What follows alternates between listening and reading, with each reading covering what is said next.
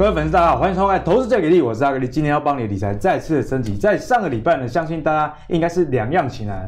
市场上通常只是这样两种的，一种就是你有台积电的，跟你没有台积电的。所以上周买了台积电的人的心情应该是调侃连最久，就是看着大家呃没有台积电，然后你自己有台积电。那如果没有台积电的人，我在论坛上也看到大家似乎喝得牙痒痒啊。都希望台积电快点下跌，不过这个下跌哎，似乎有符合大家的一个期待哦，因为我们看到 在 Intel 的法说会之后，Intel 法说会之后呢，造成这个外资马上翻脸哦。你看哦，在上周五其实外资就大砍六万张的台积电，让台积电的股价应声下跌了超过二十元这样的一个状态。所以台积电该怎么看，就是我们今天会跟大家讨论的一个很大的重点啊。那好险，上礼拜有其他股票，例如说像联电跟鸿海。啊，一起的上涨，让这个盘势撑在一万六的一个位置。不过，我们知道现在是拜登的一个时代，我们也要留意到新时代的来临，股票呃的一个方向似乎也有一点变化喽。我们可以看到这个标普啊，在上个礼拜其实是出现啊盘整之后有点走弱这样的情形。不过，在科技股方面倒是还蛮强的一个状态哦。上礼拜的这个科技股继续的往上走，所以科技股似乎还是在啊拜登。就任时期的一个主要的主流之一啦。那接下来我们还要再看的就是在美元的部分。好，上礼拜闵漳有跟大家分析嘛，这个叶伦他其实是跟过去川普时期的财政部长啊方向比较不一样，他是比较主打强势美元。虽然他最近没有用到强势美元这个词，不过他也没有用到弱势美元这样的词。所以美元指数会怎么样影响啊？这个盘势也是我们一直在。啊，节目中有跟大家提醒的，所以呢，随着这个拜登新官上任，然后这个台积电跟 Intel 的爱恨情仇，我们就会在这里有一个深入的讨论。首先呢，欢迎今天参与讨论两位来宾，第一位是我们资深财经专家好朋友木华哥，大家好；第二位是我们资深分析师谢宗明，大家好。呃，一开始啊，先来跟两位请教一下这个台积电的问题，因为在上礼拜 Intel 法说会，原本大家预期啊。那这这这个 Intel 会不会宣布委外订单给台积电？不过可以看到这个 Jale Singer，Intel 新的执行长他说啊，二零二三年的多项晶片的产品还是以自己的生产为主了，但是考量到产品范围比较广泛，有考虑部分外包。那所以传出说跟台积电有协商五个外包的计划。不过呢，三星也有可能变成一个竞争对手。在这样的说法之下，其实。呃，有一点不如市场预期这样的状况，所以造成台积电在周五的股价下跌。那 在周一的台北股市，在我们录影的时候，台积电也是大跌这样的一个情况。所以我们该怎么样来看待这个消息？毕竟有很多股民在六百块左右上车，看到这个消息，尴尬悲心。慕驊哥，我们该怎么样来解读啊？好，那首先我是觉得有台积电在手上的股民啊，不用太紧张了。好，没惊啊，没惊了。那基本上台积电回档是正常嘛？哈，因为基本呃这个台积电，我觉得它这次回档是多重因素。第一个，我觉得很重要一个因素是涨多了啦。啊，涨多。嗯，因为你想看台积电这个今年以来是一路直冲而上，没有出现一个压回的情况。嗯、那适度的压回，其实为了走更长远的路嘛。对。好，所以我个人是。还蛮乐观看待台积电的压回啊，倒不是我希望台积电跌了哈，不是这个意思，也不是也不是说洗散户哈，应该这样讲，就是说股票市场本来它就是一个轮动的趋势哈。那台积电一枝独秀，一个人的武林，这样其实对整个大盘也不是健康的。对对。哦，你可以看到，当台积电在上涨的时候，很多股票它其实是下跌的。好，就就好像那部电影《一个人武林》，那个呃，这人是绝世高手，把所有人都打死了。好，那这个市场上只剩下他一个，好像这样也不也不好了，不健康。对，我是觉得说台积某种情况适度压回，让其他股票有所表现。好，我觉得这个才是一个健康的盘势。那至于说第二个下跌的原因，就主要是因为外资在卖超台积电。好，那外资卖超台积电，也是因为台积电涨这么多了，外资获利非常的这个丰厚哈。所以我觉得外资在这边高档调节台积电，再加上因为要过农历年，好，外资多少它也可能会要做一些减码应对。哈，因为放这么多天的假嘛，哈。所以说呢，你看外资接连卖超，尤其是上周五一卖卖了六万一千张啊。那整个卖出来的呃约当金额大概将近四百亿啊，非常大。对啊，外资上个礼拜史上第十大卖超，他卖了这个三百四亿，好，就其中台积电他就卖超四百亿，好，所以你就知道说外资啊手上有一万呃一千九百万张的台积电，他怎么倒都倒不完嘛。好，那当然我们常讲说这个成也外资败也外资哈，台外资就是因为有这么多的台积电，哦，他也不会说要把他自己手手脚都给砍断，好，所以我觉得他这个一万呃六万一千张的卖超出来之后，暂时应该他最大卖压就在上周五。哦、那我觉得今天外资可能续卖个两万张、三万张，但它的卖压会慢慢减轻。好，因为我认为它只是一个呃策略性逢高调节而已，并不是说它要把台积卖垮。好，绝对不会是这样的一个情况。好，那这个是第二个原因，因为它手上太多台积，一万一千九百多万张，哇，超多！联电五百多，五百八十几万张。你说你如果是外资，你卖个六万张算什么？其实如果以这个百分比来看的话，算还好。对啊，你卖个六万张算什么？好，所以说在这样状况下，这是第二个原因。第三个原因就是说，在技术面上过热，稍微修正一下乖离嘛，哈，就跟这个我之前前面讲的一样。那第三个原因当然就是 Intel 之前的这个预期太过乐观了，大家的心理的期待。我就就是说，台建这一波的上涨，哈，就很多是一个预期心理，好推升它股价的一个超涨。好，那所谓的预期心理就是其中包很多因素啊，啊，它这个呃制程不断推进啦，哈，那全世界晶片缺货啦，再加上 Intel 的这个委外的这个代工单释出啦，种种因素把台积的这个预期心理拱得太高了。那当这个呃消息面一旦不如市场预期的时候，反手杀出来，这个卖压就会比较大。对，好，但是我个人认为哦，其实我们应该就中长线来看，平心而论，就 Intel 这个这个事情，我并不觉得是利空了。哎，怎么说？哎，为什么这这么讲哈？因为 Intel 在我的预期，它本来就不可能把它最核心的这个 CPU 的晶片，好，尤其是伺服器的晶片，对，委外给任何一家公司，不要说台积电了，三星也不可能，因为 Intel 就是现在目前全世界这个唯一的这个 IDM 大厂，也就是说，Intel 从它一开始成立的时候，它就没有放弃它要自制晶片这件事情。好，那 Intel 的七纳米虽然它的良率这个不好，哦，它的这个进度这个呃是 delay。但毕竟到二零二二年、二三年，我相信它还是可以做得出来，而且它的这个电晶体的这个颗数哈，其实是不输台积五纳米。啊，对对对。好，也就是它，你不要说它是七纳米，事实上它的这个功效它是不输台积五纳米。所以也就是说，二零二三年它能做出来的话，基本上它怎么可能把它最核心的这个呃这个利基呢试出给外面去做这个代工？这是第一个。嗯。那 Intel 会不会把它其他的晶片试出？我认为会。像 GPU 这个呃 AMD 啊，好 NVIDIA 他们跟英呃台积合作非常成功的这种这种所谓绘图晶片，我认为它会试出来，因为 Intel 现在也全力往 GPU 在走，然后这个这个 Alton 这些比较中低阶的晶片单它会试出来，那这些其实对台积电来讲，它其实也是一个补的，好，而且呢台积电基本上它也不用去。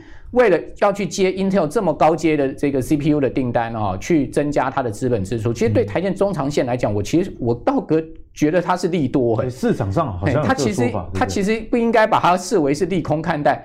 那你说台积电的订单有没有问题？台积电订单是已经满到爆了，它根本没有缺单的问题。有没有 Intel 其实业绩还是一样。对，它有没有 Intel？它其实根本没有什么太大的差别。好，只是说大家对于 Intel 这件事情赋予太高的期望了。好，所以我觉得市场回档两天。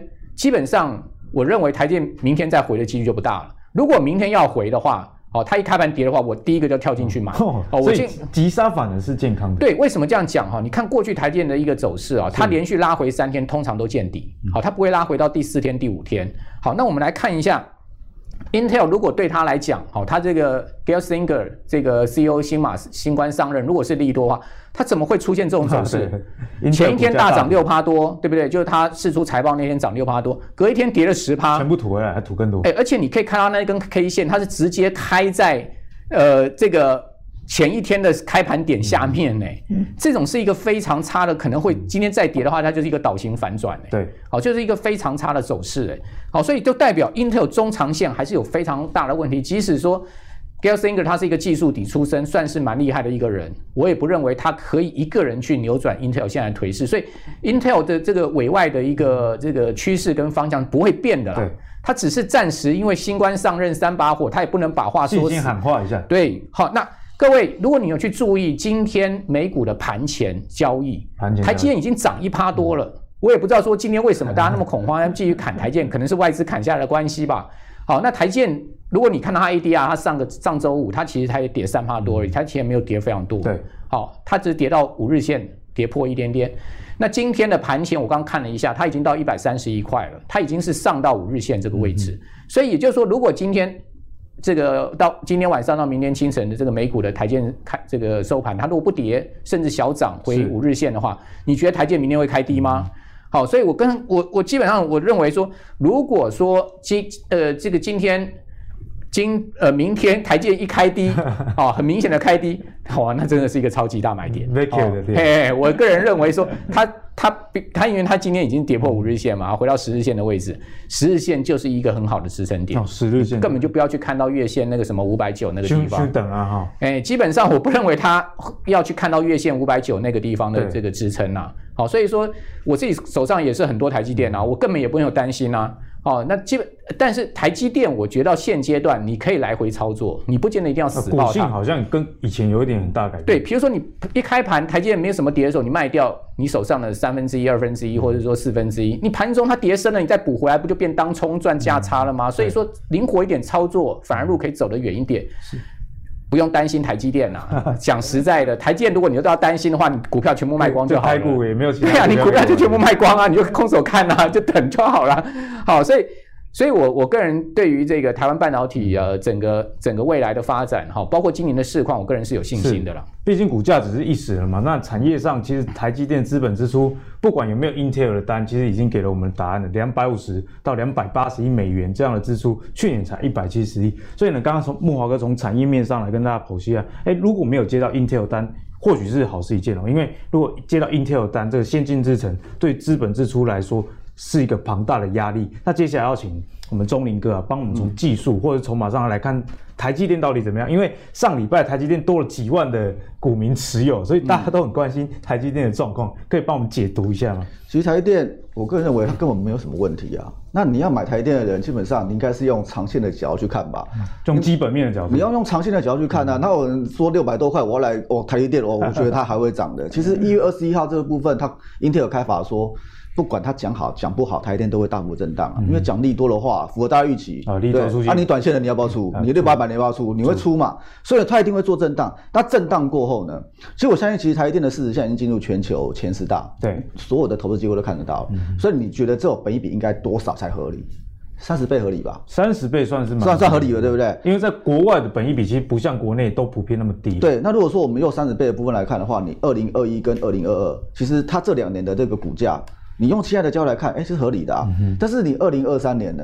其实就反而这边来算的话，其实二零二三年他们都普遍估台积电三十块嘛，我就最少三十块。三十。三十块是建构在 Intel 全部把单释出来嘛？嗯。不是啊，Intel 就四二十趴而已啊。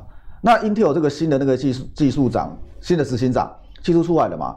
其实前任执行长是财务出来，对不对？是。财务出来的想法就是能省则省，能砍能砍则砍。你在 cam 的 cam。哎，当 cam 的 cam 啊，我部门赔钱就卖掉嘛。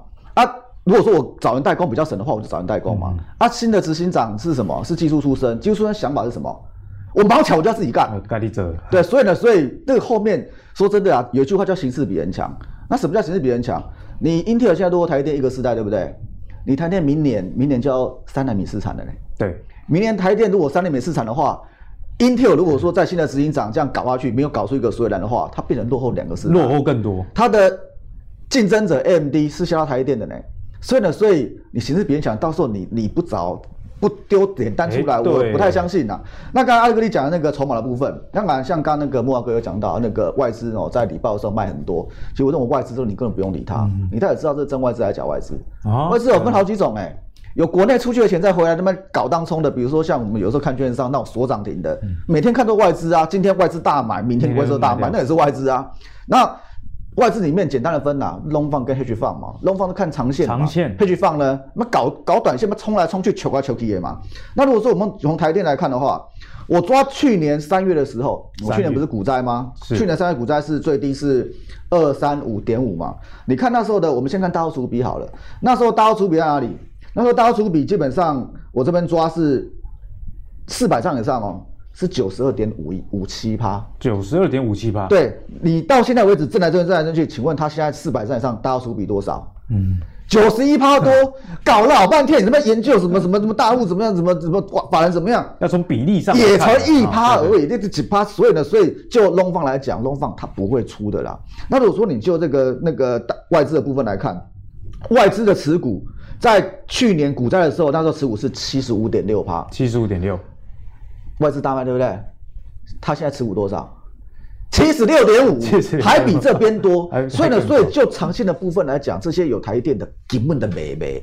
那既然都不会卖的话，我们刚刚是不是讲了？你现在拉本益比拉到三十倍，二零二一、二零二二，如果说你用这两年的那个获利算的话，六百多是合理的啊。对，因为其实其实法人很简单呐，法人不看现行，不看筹码，他只看今年赚多少钱，未来怎么样。因为那个钟林哥有说到，这些法人是长期投资的。对，法人就只看赚多少钱乘以本益比，法人就看这个东西而已啦。你说什么现行？我跟你讲，很多很多操盘的现行可能根本没看不懂的东西，什么像跟莫说莫哥要讲什么倒转反转，对不对？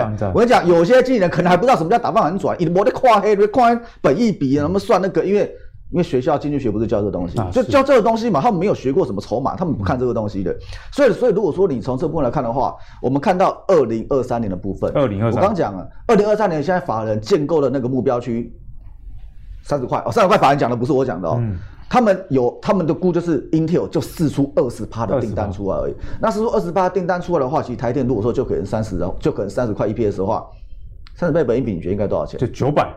哎，现在九百嘛，只是你要等嘛，就这个时间的部分，那时间部分。所以呢，所以如果说你是那种搞短线的，你搞短线怎么会去买台积电呢？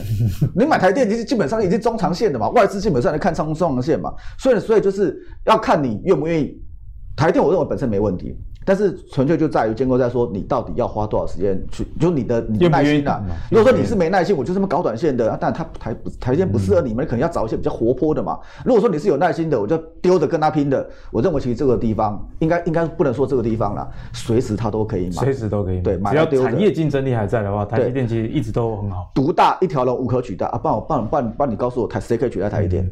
没嘛，三星火龙八八八，对不对？或不是骁龙八八，火龙八八八，好不好？还差修这样了。所以一样都是五纳米，但是呢，它两个技术还是有差了，所以就无可取代嘛。无可取代，我认为像这种世界级公司，还是一样可以留意的。对，所以从钟林哥跟慕驊哥两个人解析啊，都是从基本面、产业面的角度来跟大家讲，哎，其实台积电的竞争力其实是毋庸置疑的。但是也节目中也常常跟大家说了，有时候基本面好跟股价。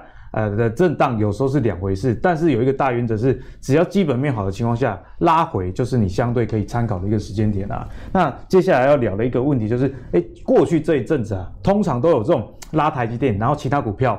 都很惨的这样的状况，我们看到腾落指标就可以诶显著看到，诶其实大部分股票可能是绿的，但是大盘是红的这样状态，似乎有拉台积出货这样的一个情形啊，所以要跟两位请教，封关已经快到嘛，二月五号，所以在封关之前呢，大盘还有没有机会再创新高？请两位来投票，我们来五四三二一举牌，五四三二一，诶木华哥公不可怜啊，钟林哥公呃还是会创高，我们先请木华哥来帮我们。解析。那当然，这个我我说我说呃不太容易创新高了，不是说太容易，因为这个股票市场没有这个没有水晶球哈，大家可以呃现在就可以判断说，因为还有两个礼拜的时间，好，二月五号是下周嘛哈，那呃在下周还有这个呃不少的一个交易日的情况之下哈。除非台积电很迅速的回稳，站回五日线，然后继续往上攻，带领指数再往上，啊，这样就就好。然后包括联发科这个往上创到一千块附近，因为它这一波也是跟台积电同步拉回哈。那虽然说它拉回的幅度没有像台积电这么深，因为它联发科拉回连五日线都还没有到嘛。那那联发科能不能创新高，往一千块攻？我觉得这两档股票非常关键。嗯、那另外就是说，红海可不可以也顺带的哈，这个挺住，好，继续往上走。好，我觉得这三档股票就是关系到大盘指数了。好，那除非这三档股票同时转强往上攻，我觉得这个一万六之上哈才有机会再去看了哈，不然的话。我个人比较倾向在这边是一个盘整格局，但是一个比较大的上下震荡，好，因为你可以看到这最近盘中震荡哦，都是几百点的哈，因为大家要习惯，因为它是一万六的 base，而且之前木华哥有提醒我们，乖离率已经将近百分之三十。对啊，因为大盘这个乖离年限百分之三十嘛，这是一个非常大的乖离嘛，好，所以说在这边大幅震荡很正常嘛，好，所以说大家。要知道说，假设这个盘中一个两趴的震荡上下就三百点，三百好，因为现在是一万六的 base，好，所以要要适应好这样的一个震荡行情。好，那呃，我觉得不能呃比较不容易创高的主要原因，就是我认为这三档要一起动的几率没有那么大，哈，就是一起往上猛攻的几率没有大，因为毕竟哈，大家都还是会倾向在过年前啊稍微减码。对，像我个人的话，我会把我的这个农历年前二月五号之前哈，就把我的持股比重大概降到六成了。六成，哎，那大概留个四成到五成的现金，看看状况。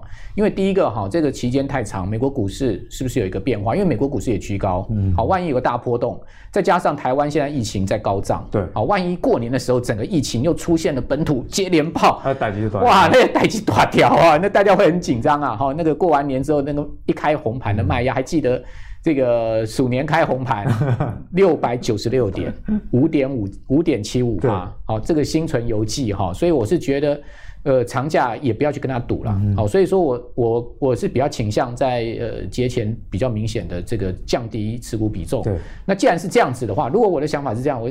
我也不知道市场想法会不会跟我一样，嗯、那卖压也肯定会重哦。一有涨上去，就会有人出，相对比较重。哎，因为我不会逢，我不会在盘中大跌的时候卖，但是只要涨上去，像今天一开盘我就出了很多股票了。好、嗯，一开盘开高，哦，它不跌，哦，它甚至有些股票往上冲，哎，我就可以出了。是，哦，就是先先出再说。好、嗯，就是说，如果是这样子的话，你说盘要冲得多高？因为它的卖压会在，相相对有一定难度。对，我觉得这样子的一个情况之下，可能。你说，哎呀，它是不是能再创高？那可能要到二月五号前几天卖压消化完了，丙种各方面卖压消化完之后，通常会拉二月五号、二月四号那几天，嗯、看看那几天有没有机会创高。那钟林哥怎么来看？你刚钟林哥是认为还有机会哦。基本上，我只要认为这个盘有钱赚，我就举拳。然后、嗯、其实我不太看大盘指数的，因为大盘指数说真的，你台湾是加权股价指数嘛，对台积电、联发科、金融股拉一拉就上去了嘛。问题、嗯、是涨那些股票，你有兴趣吗？嗯你可能没有什么兴趣嘛，赚不到钱。对，但是如果说今天是疫情的关系，就是震荡比较厉害。但是如果说你看礼拜五的时候，礼拜五台电已经跌，对不对？礼拜五台电跌的时候，你看它的上游有涨有有跌吗？No，没有跌，没有跌。爱普全部都 PA 九呢。今天爱普一样持续创新高哎。然后台电的下游是也没跌啊，这个都稳稳的啊。甚至那个超锋明天要开什么？明天要开法说嘛。那我刚出来的时候，我稍微看一下晶圆电，晶圆电从下面捞起来。对要，快要回平盘了，也就是台电的上游跟下游其实它没怎么跌。那如果说你横向的话，你上游跟下游如果说没挂的话，你横向的怎么可能会挂？嗯，只是震荡而已嘛。因为疫情的部分，疫情心里面的恐慌其实大于实质的基这个基本面的这个。因为去年疫疫情已经告诉我们对产业的。对啊，而且我们陈部长一下子就说五千人，五千人打个 g a m 这个五千人一下子如果说真的不小心扩的话，或者变几万人。嗯、就是其实今天主要跌这个东西，它主要跌这个东西的话，其实你看这些股票其实有跌没错了，但是其实。都没有失控，甚至实线都没有破。那实际上没有破的话，一样我们从礼拜的部分来，就是你看那红海的部分，嗯，这电动车电电动车有挂点嘛？对，今天还在涨的什么？这个这个还在涨嘛？铜价在涨嘛？那金居今天还在创新高，为什么？你铜价在涨的话，你铜箔这边这边是有机会涨嘛？铜价、嗯、是工业之母，延展性很好。是，你什么东西基本上都要用铜，你那个锂电池，你那个什么电动车锂电池不用不用铜嘛？啊、全部都要嘛。所以呢，所以如果说以这部分的话，其实我个人认为，就是这个盘面上。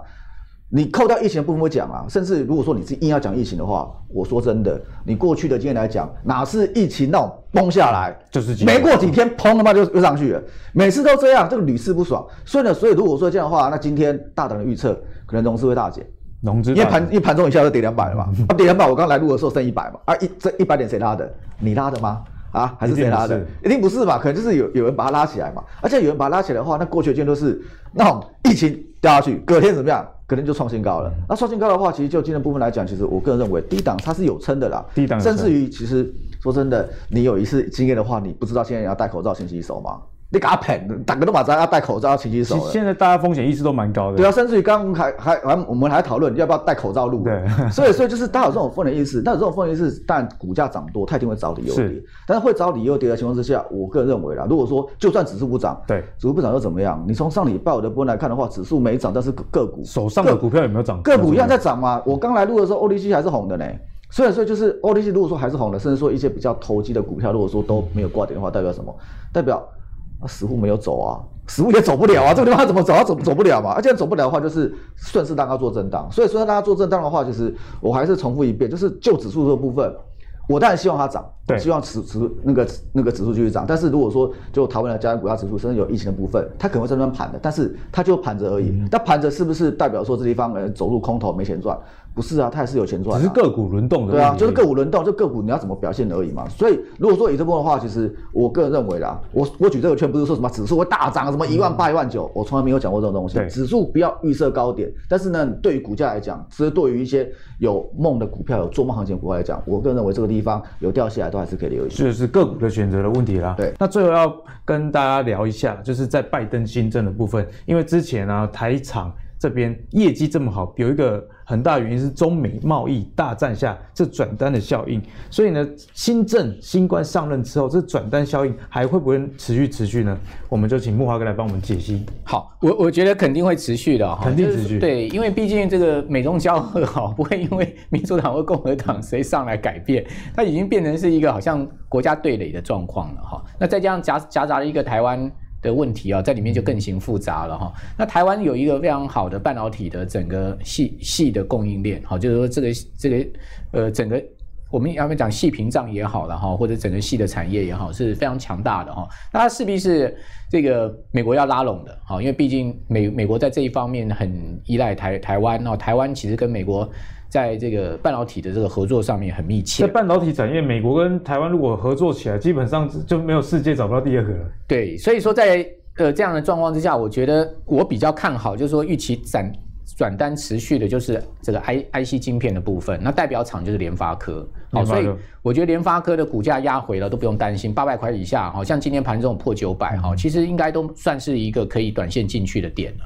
好，为什么？因为联发科今年的五 G 晶片，哈，它其实在呃上周已经最新的这个天玑一千二已经出来了，天玑一千二，那它的价格其实比呃这个它对手哈高通的价格是便宜一半的，好，所以它便宜一半，哎，它的性价比非常的高。好，虽然说它的跑分不如高通，好，但是呢，它的性价比很高，所以中国大陆他们这些呃像小米啦哈，这些红米啦哈，这些厂商呢，他们的手机势必他们的订单会采用联发科的晶片，好像这个荣耀第一支手机出来也是用联发科的晶片，好，所以联发科明年呃今年的五 G 晶片应该。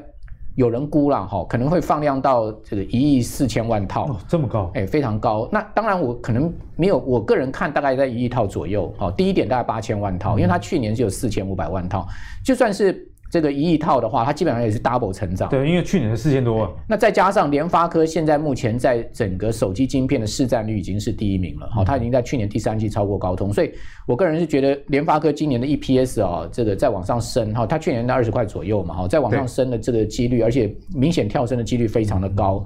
好，那再加上这个礼拜联发科要举行法说会，提醒一下大家，这个礼拜哈，你看今天盘面上强势的股票，为什么万宏今天会强？好，为什么这个联发科今天盘中见低点很快就拉上来？好，然后你可以看到像这个联电，对不对？好，力成，好，明天要举行法说会，这些我觉得这个礼拜的重点在记忆体了。好，所以说我觉得这个在转单上面，我个人看好就是联发科，好，这个 IC 设计，好，包括晶片这一块会是赢家。好，然后呢，这个礼拜可以短线注意的，我觉得是记忆体族群，像万宏、华邦。好，你会发现，哎，他们其实已经经过一个波段整理，而且最近法人的买超已经出来了哈。大家可以看到，呃，像华邦最近这个外资已经开始在买华邦了，华邦股价已经整理回月线这个地方。好，那今天盘中你也可以看到，其实万宏、华邦是相对强势的哦。好，万宏也是一样，你可以看到，哦，这个股价已经站回所有均线了，对不对？对，然后最近法人也买盘也回来了，转买了。那为什么今天大盘？打下去两百点的时候，这些股票还在平盘之上呢。嗯、那它为什么没有随着大盘破盘破破平盘呢？那你就会注意哈。所以你可以看到为什么最近像这个力成啊、万宏、华邦啊，法人都调高他们的目标价。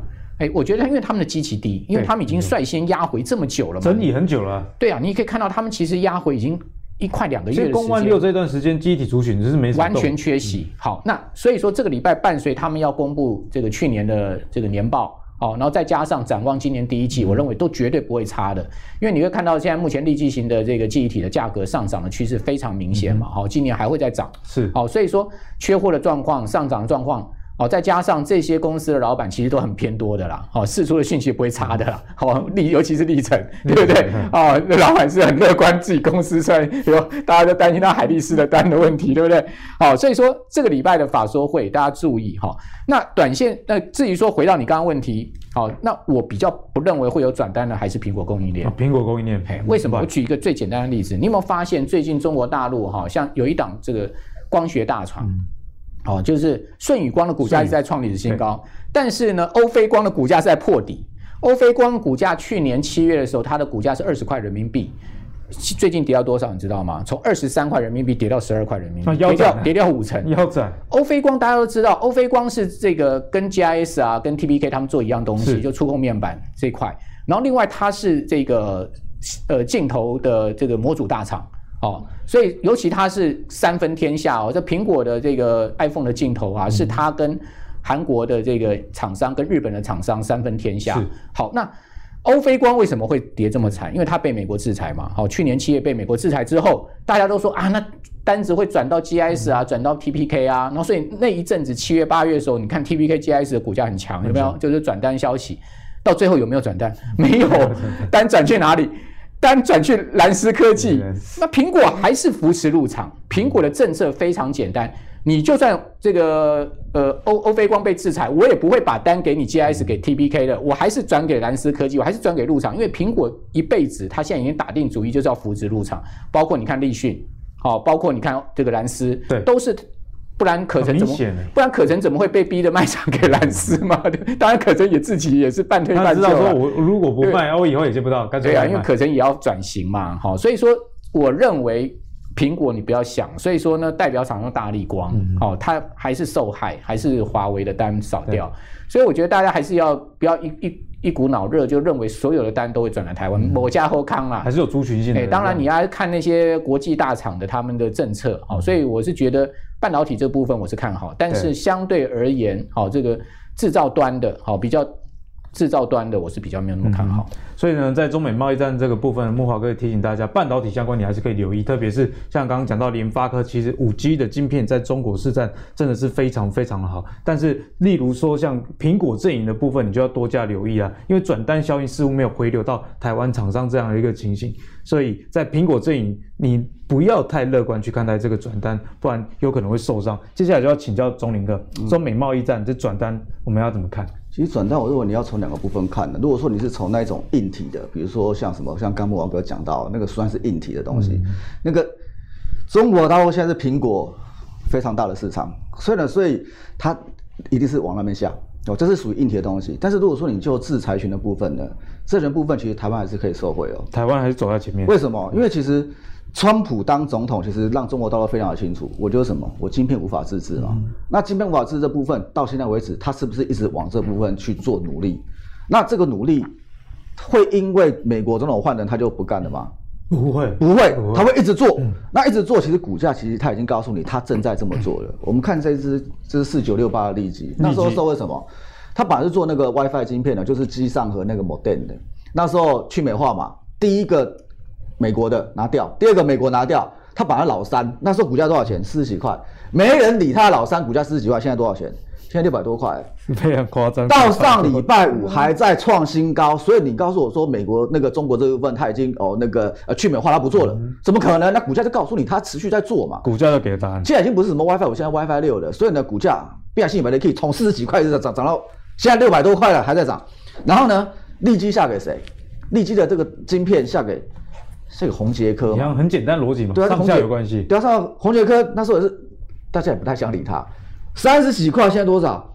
现在一百六十几块。我刚出来的时候一百七十几哦，也就是它也是一直涨。那为什么它会涨？当然除了中美金的这个就是入股这边以外，还有什么？它就是利基丢单给他嘛。利基如果会涨的话，当然是它会涨嘛。这种东西什么？这种都是属于比较智慧的东西，就是细制材的部分的东西，晶片的东西。所以晶片东西，中国大陆持续在做去美化，就尽量扶持什么？扶持它这边的厂商。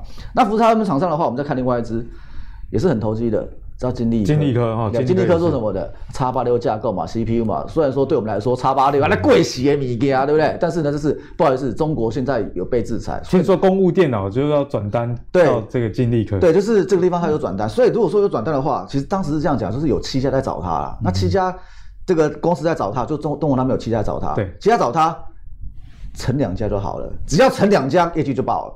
那现在成几家，当然公司还没讲。不过呢，不过股价有没有告诉你？其实股价能告诉你的。你看之前不到一百块，对不对？你看多久的时间？两两百。我刚出来的时候它还是涨的，现在已经超快，快三百块了。所以所以都已经涨了两倍的东西。那涨两倍的话，其实它告诉你什么？就是中国在做去美化这一块，其实是没有结束的嘛。是。而且没有结束的话，我的操作逻辑是这样子的，嗯，如果它在强的话，你就买它就好了，你懂我意思吗？就是如果说哎，这种股票在强，当然那个六六七百块可能大家不敢买，对。但是我个人认为啊，如果说你要找那个价位稍微轻一点，像宏杰科有中美金集团的，这应该可以留意吧？嗯、那金利科的部分，当然它稍微投机一点，对，一样啊。你不敢冲浪的，睡不着觉的，你不要理它。嗯、但如果说你敢冲浪的，其实像这种股票就是它有个梦在嘛，它既然有一个梦在的话。我的做法是这样啊，因为我相信有时候我们在看那个投顾那个投资节目都会这样这样子，哎，这个涨上去了，哎，我们不要买这个，我们要上去了，我们找啊什么做同样类型来比一比吧，所以买这个比价效应。对，结果呢，结果你会发后面会发觉一件事情，这个涨上去的继续涨，强者。那你这边找什么什么哎一样的啊，跟他做一样的什么的不会涨，所以呢，所以就是你要找强的嘛，擒贼先擒王，射人先射马，嗯、王在这边，对，会涨的就在这边，是。所以呢，所以今天有疫情对不对？它涨给你看。它要涨给你看，它没有因为疫情还在涨哦，没有没有因为疫情下跌哦。对。所以如果说这样的话，其实像这种股票就是我个人认为的，还是可以留意。就比较强势的，还是强者恒强这样的一个概念了。对，那至于像刚那个苹果概念，苹果概念股这边，其实我个人认为可能真的小心一点，甚至红海可以也可能要小心一点。红海也要小心。你自己看合硕嘛，和硕本来不是老二吗？对。老大是红海嘛，老二是和硕嘛。但是呢，自从那个苹果要扶持立讯之后，老大一样是红海，老二变立讯，然后呢，老三和硕和硕。哎，代工这种东西，老大有钱赚，老二有赚钱，老三呢，没赚钱啦。所以呢，所以他现在肯定要跟哥斯特斯拉去美国了，就这个逻辑。所以如果说像刚刚我们是不是讲到那个那个欧菲光的部分，对不对？是欧菲光那个镜头，现在不是苹果在牵线要卖给立讯吗？对不对？哦，这态势很明显。对，很态势明显。所以呢，所以就苹果硬体的部分，其实硬体但恭喜在，哎，紧急拍谈的啦，那种。苹果就是跟你会跟你杀价，会跟你杀价那种东西，就拍谈的明，还会扶持你的对手。对，还会扶持你的对手。所以像这个部分的话，其实我个人认为，就是苹果那一块，那个也不用想说什么转单的，像跟跟木华一个一样。但是呢，如果说就那个 IP 这边、晶片这边，其实我个人认为这个计划还是在这里，还是相当有竞争力的。好，总结来说，我们今天节目跟大家分享了台积电的产业展望，你千万不要因为 Intel。没有这个如你预期转单给台积电，你就觉得台积电不好啊？有时候这只是高档震荡一个部分。你其实从资本支出两百五到两百八十亿，不只是台积电，它相关的这个设备厂，你都还是可以去留意的。那钟林哥也有跟你分享嘛，不管是啊上中下游这个半导体看起来啊，虽然台积电是跌，可是其他股票并没有出现大幅修正这样的一个状况。那接下来呢，你看到外资在买这些 PCB 的族群，木华哥也跟你讲，ABF 这个大家都知道，那 COF COF。这个系列反而是大家并没有去注意到，其中像是易华电去年受到这个华为禁令的冲击，股价大幅修正了一段。那现在韩国相关厂商已经涨价喽，所以。呃，类似的这些 COF 或者是像机体的公司，华邦电啊、旺宏，其实都是你可以多加去追踪的一个产业。那最后在中美贸易战的部分，其实呃两位来宾都不约而同跟你说，哎，半导体其实还是未来台湾的一个很重要的方向，不管是在矽智财的部分，还是像相关这个 IC 设计的部分，其实都是台湾很高毛利、很有竞争力的一块。不过要避开的还是这个苹果供应链，千万不要因为这个过去啊十十几年台湾一直有这个。iPhone 供应链，你就觉得哎，iPhone 十二卖得好，相关的股票你还是可以去捡。我们两位来宾都已经跟你讲，苹果正在扶植中国的一个厂商啊，从立讯以及这个可成，它卖场这些的状况，你就可以知道，哎，这个产业未来啊，还是主要重点在于中国。而在台湾部分，不管是任何的题材、基本面还是转单效应。半导体就是你今年一定要留意的族群就对了。那你如果喜欢阿格力的投资最给力，也想知道更多的财经资讯的话，请记得到 Facebook、YouTube 以及 Apple Podcast 订阅投资最给力。我们下期再见喽，拜拜。